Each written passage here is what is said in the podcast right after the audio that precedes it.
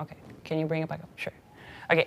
Salut, mon nom c'est Valérie, je suis militante avec la riposte socialiste. Puis aujourd'hui, j'aimerais ça vous parler des conséquences de la pandémie et des mesures sanitaires sur les femmes. En fait, c'est que les femmes, tout au long de la pandémie, ont été notre première ligne de défense à cause de leur place importante en santé et en éducation. Si on regarde juste du côté de la santé, dans le monde, on estime que 70% des travailleurs du domaine de la santé sont des femmes. Donc, en plus d'être à un risque d'infection plus élevé, elles sont exposées à des conditions de travail terribles. On savait déjà ça même avant la pandémie. Les travailleuses de la santé ont depuis longtemps des longs corps de travail de 12 heures et plus, puis il y a toujours eu un manque de ressources, que ce soit en matériel ou en personnel. Et puis, il y avait aussi une grande utilisation des temps supplémentaires obligatoires et généralement une charge de travail très lourde. Et bon, j'ai mentionné l'éducation aussi. Euh, c'est pas juste le système de santé qui est tout croche. Les enseignantes, durant la dernière année, ont été forcées d'avaler un plan de la rentrée complètement botché par le gouvernement.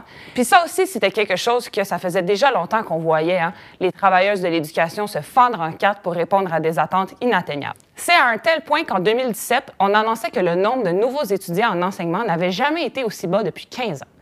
Donc, c'est pas nouveau que le système d'éducation en arrache. Puis en plus de ça, c'est connu depuis longtemps l'état lamentable des écoles en termes de salubrité, de ventilation, etc.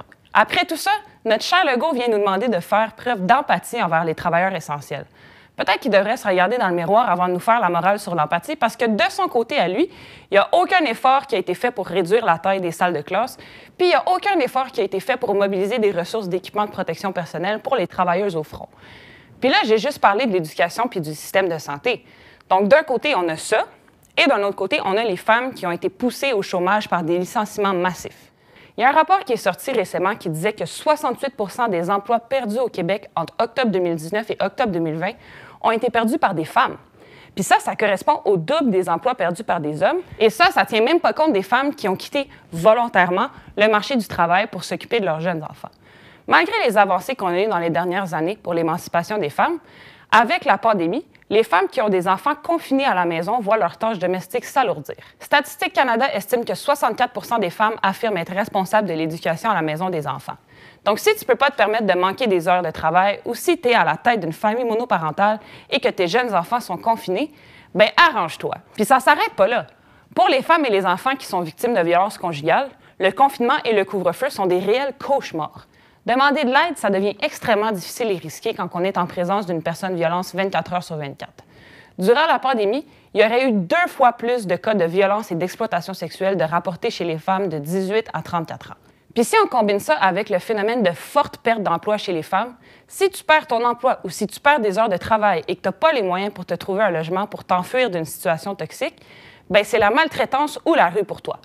Les avancées faites dans la lutte pour l'émancipation des femmes se sont davantage effritées avec la pandémie.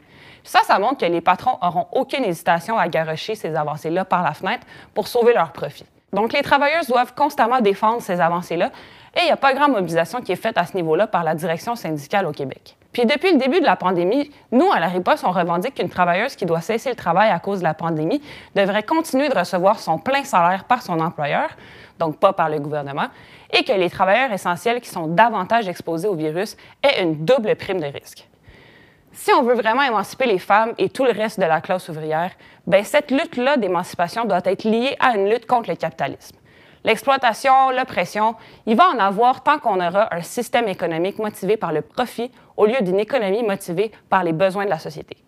Les sommes d'argent qui dorment dans les comptes des Elon Musk, des Jeff Bezos et des PKP de ce monde seraient bien plus pratiques pour financer un système de santé, un système d'éducation et des services sociaux capables de répondre aux réels besoins de la société. Et ça, ça sera seulement possible avec une économie planifiée par et pour les travailleurs. Pour en apprendre plus sur la lutte pour l'émancipation des femmes, je vous invite à consulter les articles dans la description de la vidéo.